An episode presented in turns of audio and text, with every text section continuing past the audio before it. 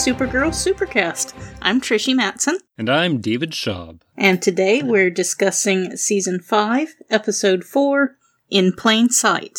David, why don't you tell us what happened? The Hunt for Malefic. The DEO tries to hunt Malefic, but Brainy's broken and they need Lena's help. Lena needs Malefic to get her mind control tech working. Malefic incepts Alex, and she blames J'onn for everything, and J'onn agrees. Lena is helpful, but uses a portal watch to capture Malefic secretly in the final fight.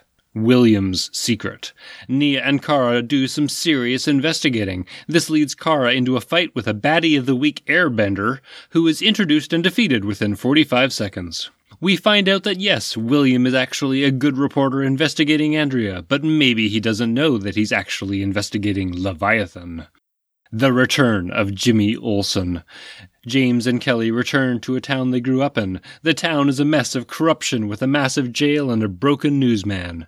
Kelly and James help a kid, Kelly stops running from the fight, and Jimmy decides to save the town with journalism. Some recaps just write themselves. Uh, yes.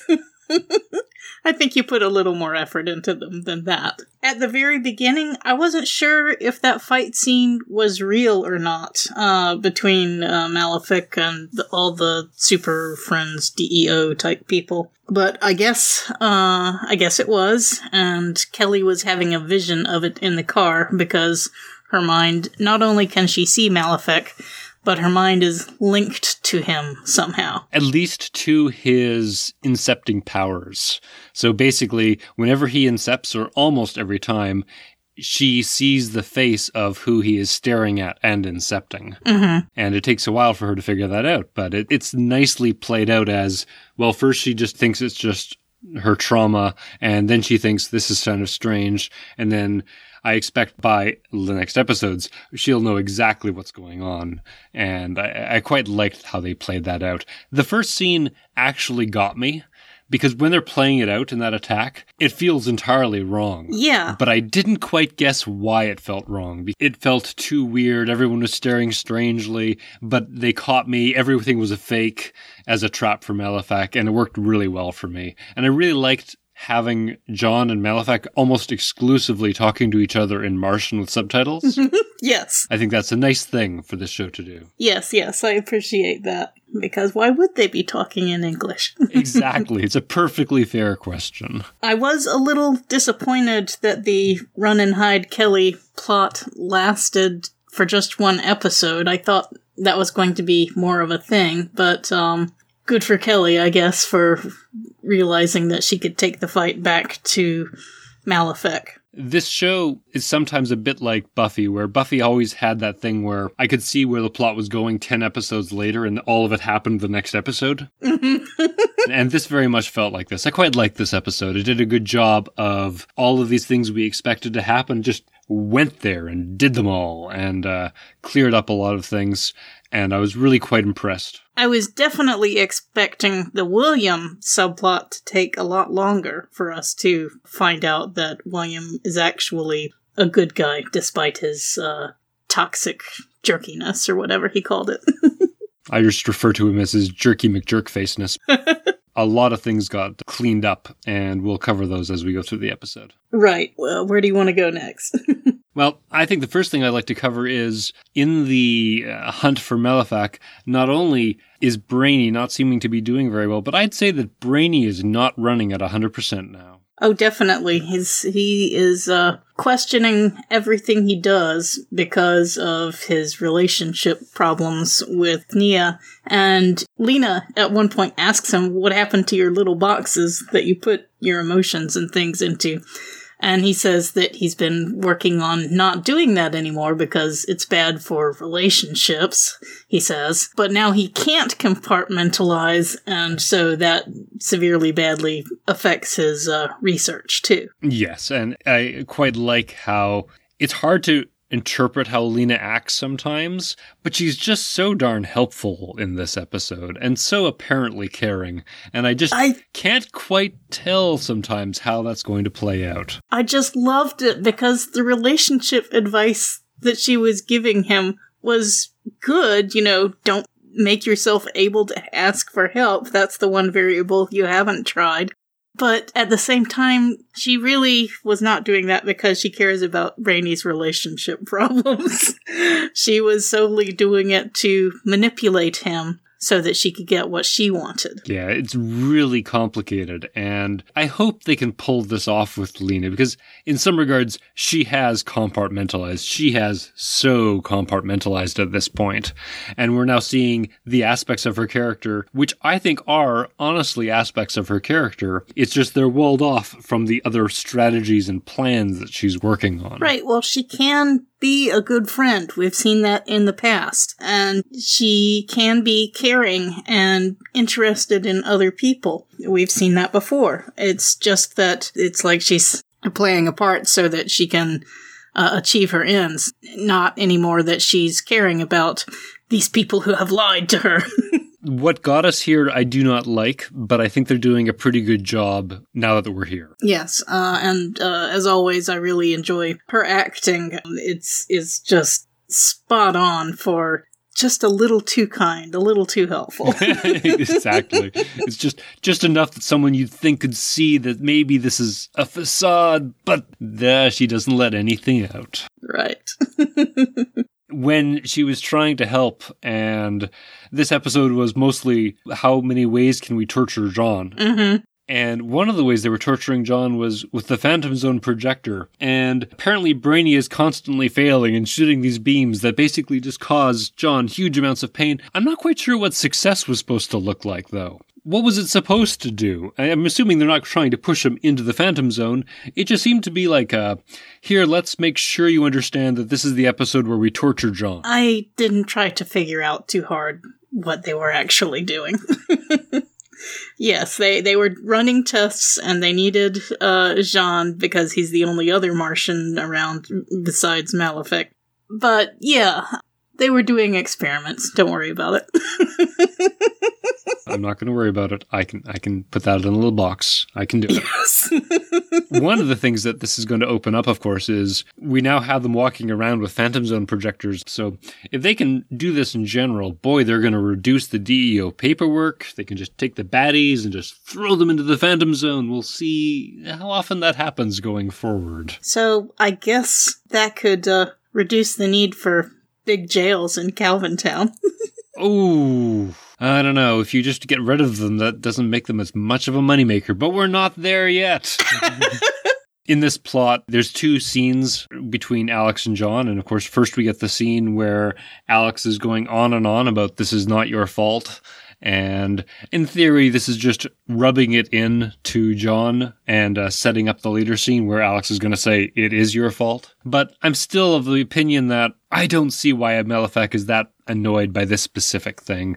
In many regards, I think J'onn is feeling bad because J'onn feels bad about it, not because he did anything particularly horrible to Malefic, but I think I just have to compartmentalize that one and just let that go. it's a horrible crime among his people to have erased the memory. You know, it, it was pretty awful to isolate him, to ostracize Malefic Absolutely. instead of healing him. but that was really his father's call. Well, true. I think they're letting M'yrnn off a little easily in the storyline. Yes. It was a nice first scene with Alex, where you see the nice Alex. Yeah, Alex goes through some changes in this episode, but I really enjoyed later when Alex was talking to J'onn on the balcony, and that's where she did blame him. Evil Alex. Well, controlled Alex. Um, did uh, tell him he was a monster for what he did, and I really enjoyed that Malefic didn't just have her straight up shoot him the next time she got him alone. It's not just about obliterating J'onn for Malefic. He wants J'onn to feel bad about what he did.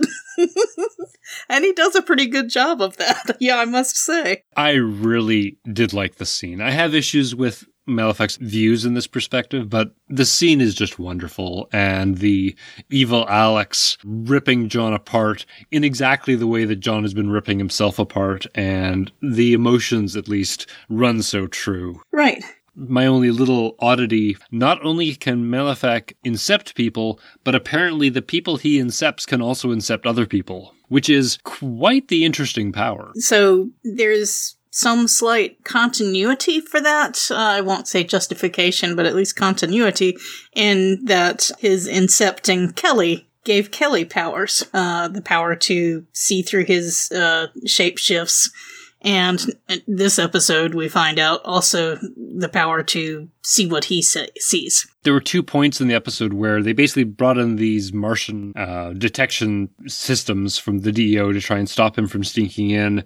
But the moment Alex sees the glowing green eyes, she instantly figures out exactly what happened. And that's almost mirrored as well when J'onn finds out that Nia isn't the one who let the secret out. J'onn instantly realizes, oh, that's actually what's going on. So there's points in time where they're not quite playing these characters as dummy, they're trying to be play them smart. Right. It's a little odd they didn't think about these possibilities beforehand, but at least as soon as the data is available, their brains will instantly say, okay, I actually now have new information. Now I understand what's actually going on. And both of them are very fast. And it helps keep the pace of the episode going really well, too. Yes. Uh, it's perhaps slightly telescoped, but um, it seems fair enough in that these are, you know, smart people with uh, histories of detecting and figuring out things that they would be able to oh, leap to the right conclusions once they get the proper prompts. There is then the big final fight in this plot line. I, I, I'll only note one thing, which is wherever they were, I don't know where that set was, but it wasn't a planetarium.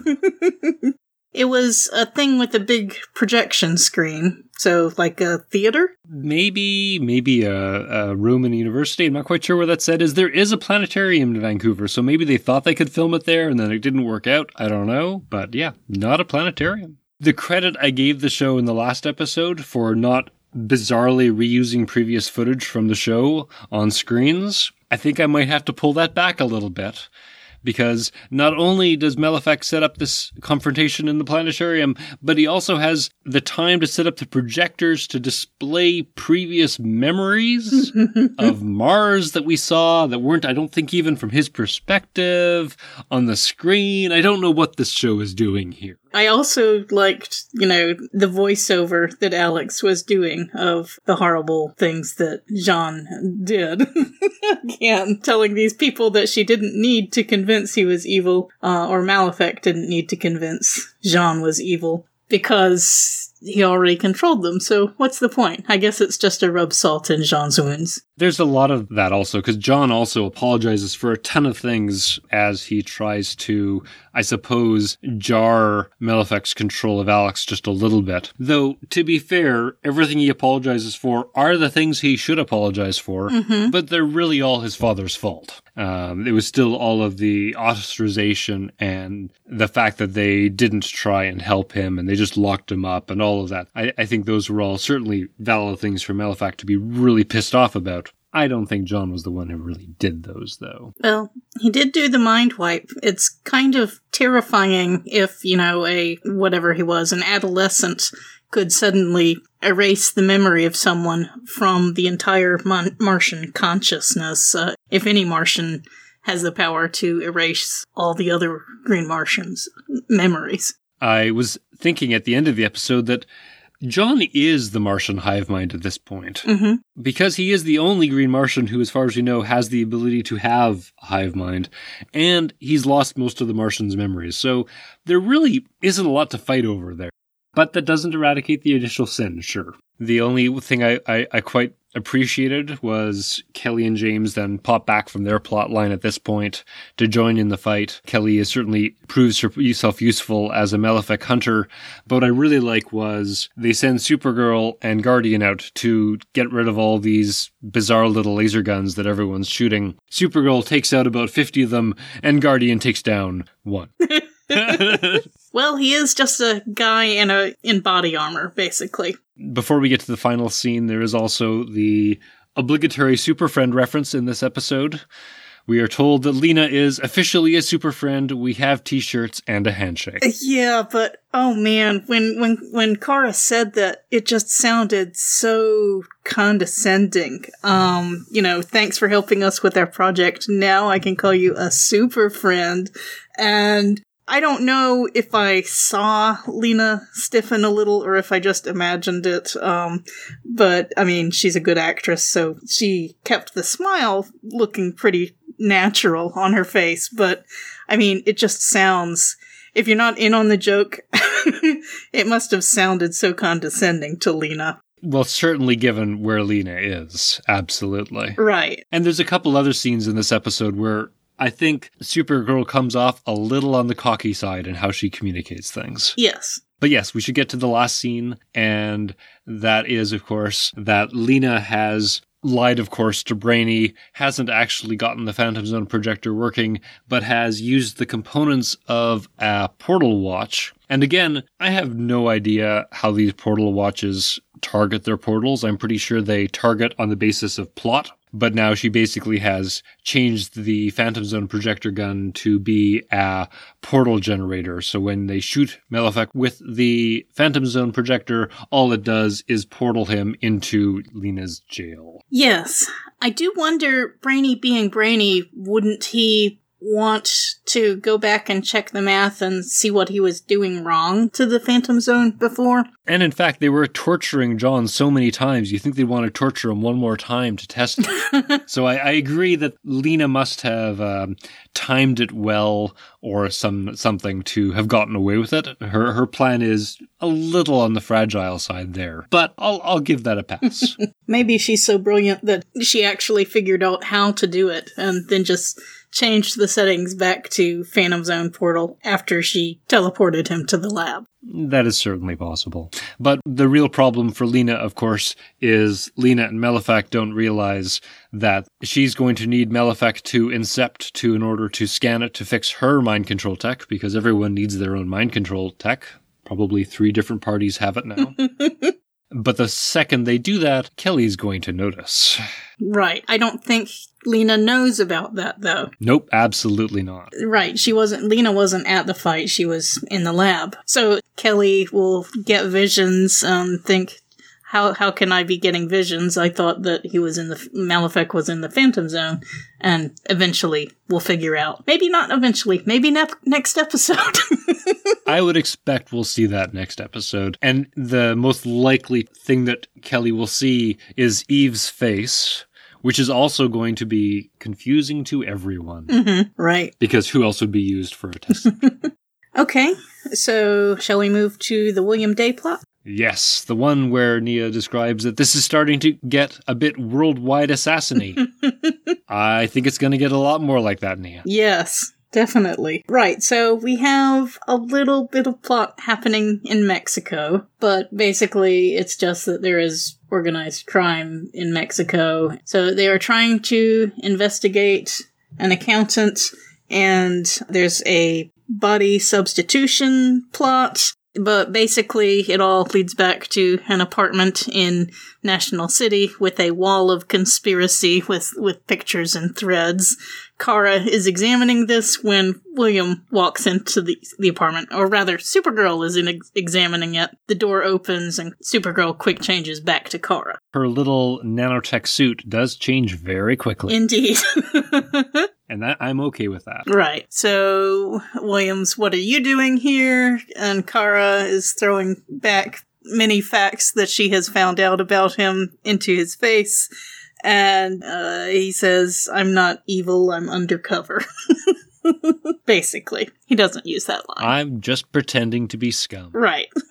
Nothing really surprising. This seemed to be the most likely outcome for William. Right. You called it for him several episodes ago that uh, that he's not really a toxic jerk. He's he's just pretending to be a toxic jerk. Hmm. And that makes it all better. it doesn't quite explain the payoff. I'm a little confused as to that part of the plot. I wouldn't think that's necessary as a part of what he was doing, but I, I may have missed something there. Well, overall plot aside, the one thing that made me really gleeful was when William was saying, Oh, I've had to pretend to be this awful person, but now you know who I am and I can be honest with you and I can be my real self with you and uh, you know I have someone I can talk to and so it's the secrets thing all over again because, of course, Kara does not know William well enough to be honest back with him. and to be fair, I think that would be ill advised. If you're going to have a secret identity, it is justifiable to generally keep it secret from reporters. Indeed, but it I just loved the ar- irony of, you know, now Kara finally got honest with Lena and now here's someone who thinks he can be Kara's friend and uh, there's a wall between them that he doesn't know about. the question I, I almost hate to ask is whether the show is going to try and ship these two. I hope not. That's where I am. I don't know. I'm not seeing chemistry between them, but they they will almost certainly get thrown together a lot as the uh, Leviathan plot advances throughout the season. And I do like it that while he's investigating this maze of complicated illegal activity and none of the lines actually connect to Andrea in the center. Yes. That was a very, very cute board that they put up just to make it very clear. I have all of this information and nothing connects to this person, which I know is connected. Though we do know there were some connections because we saw pictures of Andrea with the geneticist uh, from previous episodes. Mm-hmm. It is certainly still implied that William doesn't know that he's actually almost certainly investigating Leviathan and their pyramid scheme of assassins of varying quality. I wonder if there's a chance that actually William is going to have another turn, and he could still end up being Leviathan. But it's not very likely. Um, or being tricked by them, at least. Yeah, I would be okay with him being tricked by them, but um, I'd rather it not turn out that he's uh, bad, he's good, he's bad. you know, I'd rather we actually know what he's doing now. But yeah, he could be manipulated somehow. I have some feelings about the scene when Kara is investigating the uh, Obsidian accountant's uh, apartment. Uh, the first one being, I quite like my question from last episode of how often are we going to keep getting baddies of the week? And I think this is about as thin of a baddie of a week that they can possibly have. We don't find out her name. She's defeated in 45 seconds. Basically, the only reason she's at all dangerous is Kara, for some reason beyond me, decides to use her breath weapon against an airbender. Not a good plan, obviously. But the thing that hit me the most was after Kara Danvers is launched out of the window as she was pretending to be the accountant. Mm-hmm. Supergirl breaks down the door and says, in quite the cocky tone, I'd say, Hey, you really could have hurt that lady. and I don't think Kara actually can quite hold a straight face while saying that. Not really, no. I think she finds it too funny too. I, I, think there's a reason everyone finds out eventually who she is. Mm, yeah, she's not naturally a skullduggery type person. no, she really isn't. You're right. I don't think they could be more minimalist for a baddie of the week than that. And I, I thought it was unnecessary and distracting, but at least it was over soon.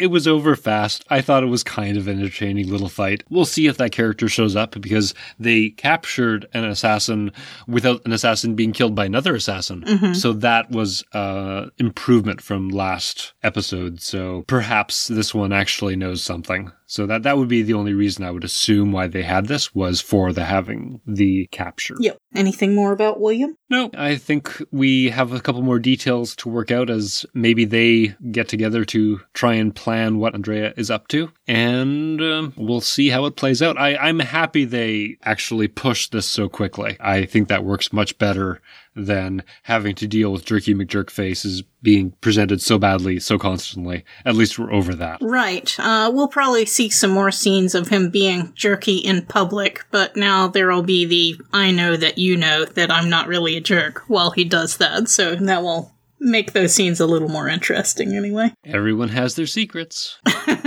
That's right.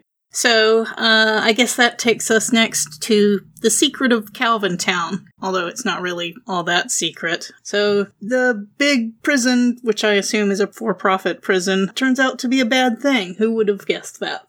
I think big prison is an understatement. I was looking at that weird graphic they used when they looked up from the car. That prison is monstrous.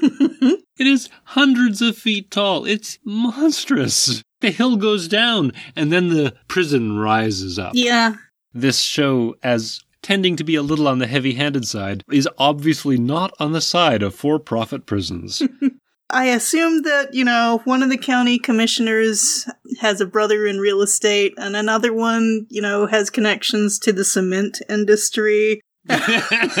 How big do you want this thing anyway? Right, right. Well, I mean, there have been actual kickback scams uh, in Pennsylvania where a judge was receiving money under the table from a prison for all the harsh sentences he was giving to uh, usually juvenile offenders. I mean, prison corruption is a real thing, and for profit prisons are definitely an extremely plausible plot point here. So I was interested to see that little bit of reality in the show. This show is certainly dealing with a real issue, and it is dealing with it like a sledgehammer. Yes. And I'm okay with that, really. I am a very strong believer myself that having for profit organizations that profit from the woes of society is not optimally a good thing because the more things that go wrong in society, the more money someone's making. Mm-hmm. Wrong profit motive. There's a dangerous path there. So I'm I'm all for this show ripping into it, even if it is a little on the heavy handed side. Yeah, well, you know, there have been things that this show has handled with a delicate touch, but it's usually not the villains.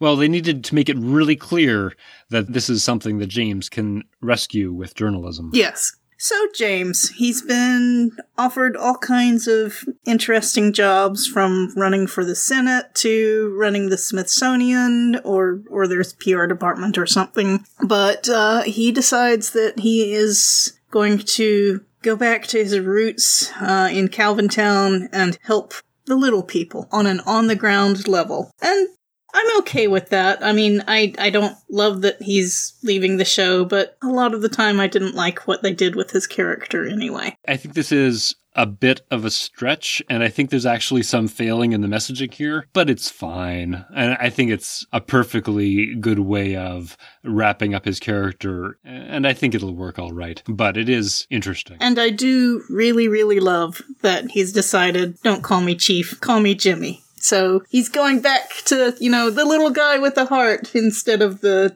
Catco CEO who didn't really work as that anyway. uh, but is he really the little guy? I don't know. Well, he has enough money to buy a paper. I don't know how much money he really has. That's an important question, I think. I missed what the headline was on the paper when I first saw it. So I missed that when they were saying, Nelson taught me everything I know about journalistic integrity. I missed that the paper they were holding had the headline, Prison jobs boost local economy! Exclamation mark. yes, that was not foreshadowing at all.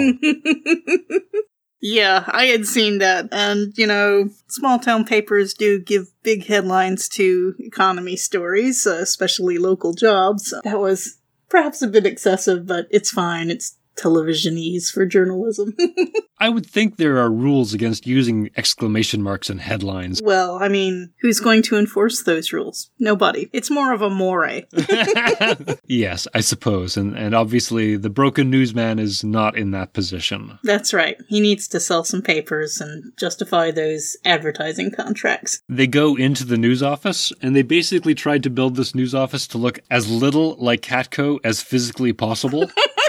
it is on the ground floor. It's basically one room. They found like 25 year old 15 inch CRT screens to put on all the desks. it is remarkable. Right. The decor is wooden and yellow brown rather than exactly. glass and steel. Catco is all white and plastic and glass. Right, right.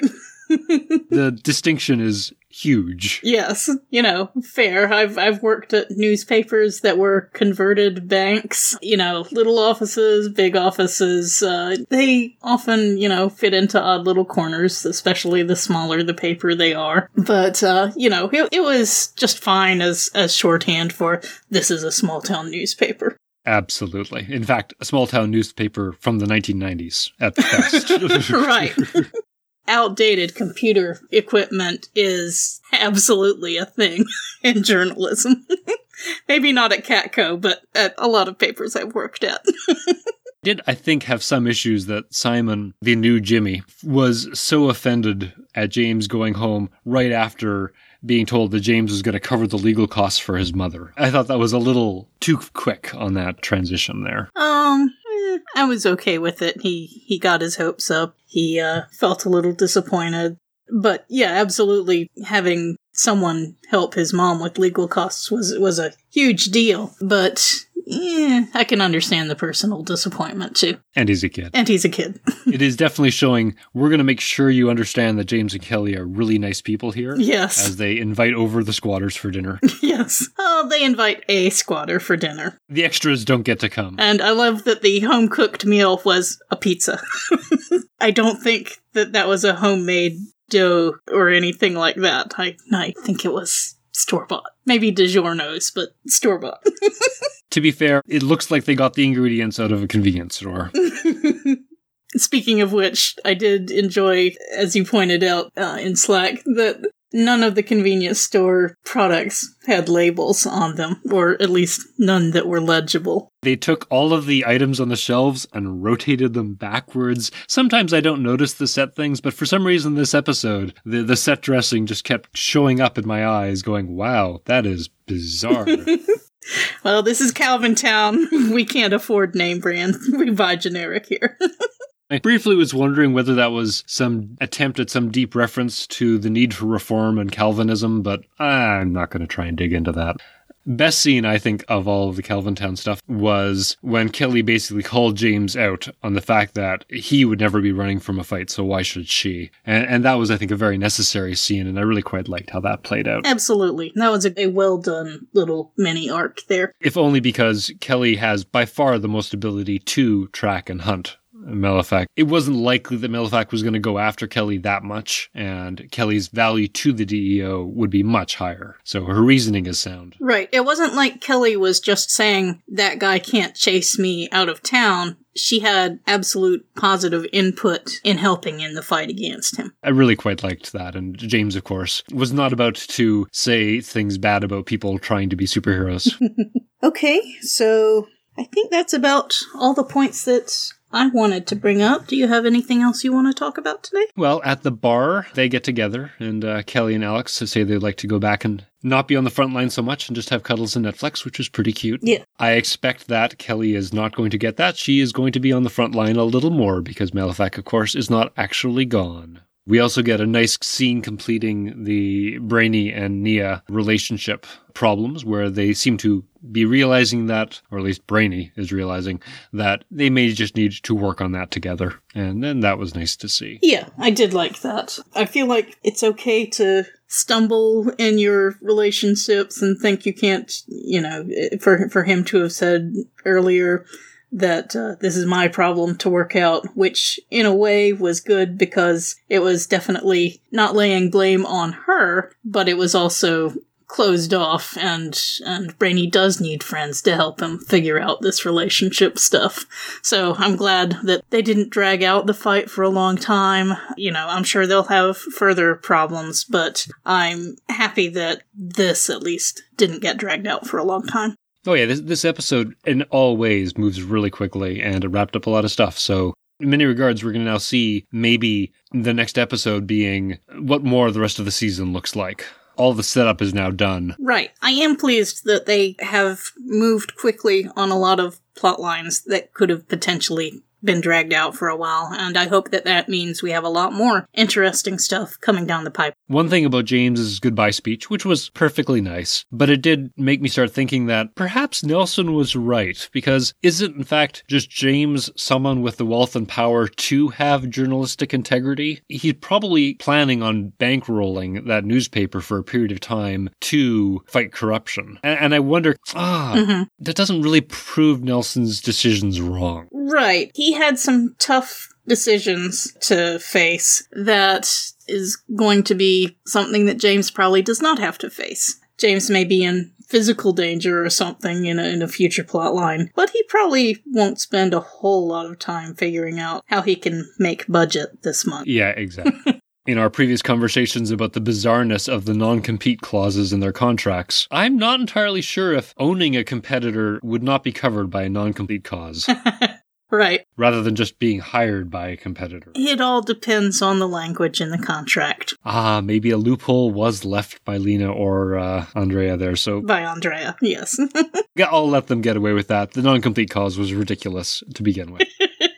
there was just one more scene where we see uh, Jimmy apparently hiring Simon on as a photographer for the newspaper, which of course is a very sweet scene as we get a new young Jimmy and we get, in fact, James taking on the name of Jimmy again. This is also another part where the set dressing kind of got in the way, as well just the concept. Because Jimmy gives Simon his old film camera that was given to him by his father, and I'm pretty sure there is no newspaper in North America where the photojournalists use film. Oh, I don't know. That's a pretty old fashioned office there. They probably still have a functioning darkroom. I have difficulty imagining it. But when I was watching that scene, debating that, I found it even funnier when the camera that James was passing Simon was about a one year old digital SLR. And that was the part where I thought it was so funny that not even the prop department could bother finding a film camera for this scene.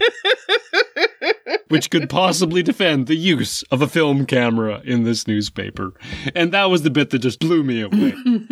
I'm pretty sure it was a Nikon D3400. I'm not entirely sure, but that was funny. Yes, yes, it was. I don't know. I think a small town newsroom might be perfectly okay with camera phone ca- photos, uh, but Camera phone photos, I believe. Sure. anyway, it's right. It's it's there. There are other things to quibble about, but you know, yes, they're wrong. They're absolutely wrong.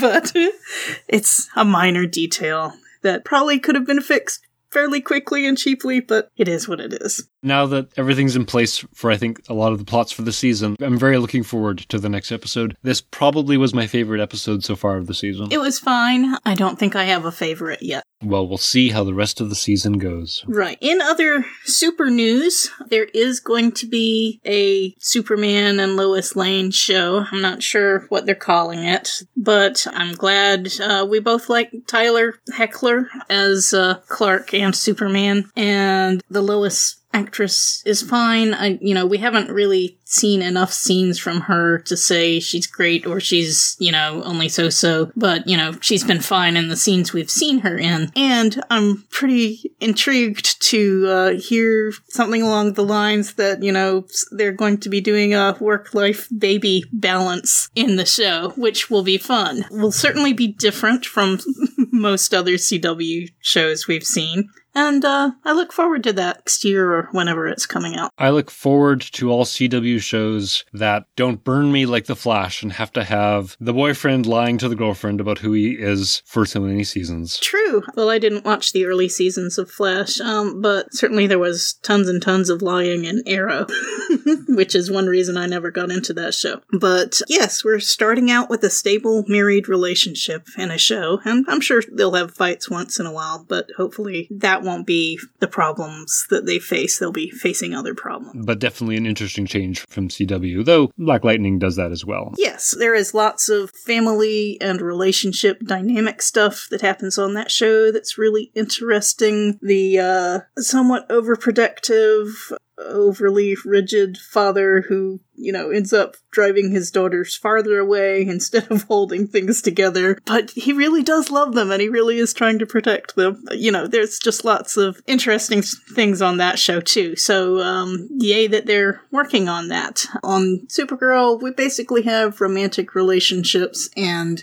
friend relationships and parents once in a while, but it's mainly peer relationships. And maybe that's what we'll get in the new show too. But anyway, I'm interested to see them having a real fa- family dynamic on that one too. It'll be interesting to see. Mm-hmm. All right. Any other topics? Or is that pretty much covered it? I think I'm good for the week. Okay. Well, as always, a good conversation with you, David. Happy to be here. I'd like to thank The Incomparable for hosting our show, and I'd like to thank our listeners. If you would like to continue the conversation with us, you can find us on Twitter at SG Supercast or on the Incomparable members Slack, probably on the TV subchannel. And, well, I guess we'll be talking to you later. Thanks. Bye bye.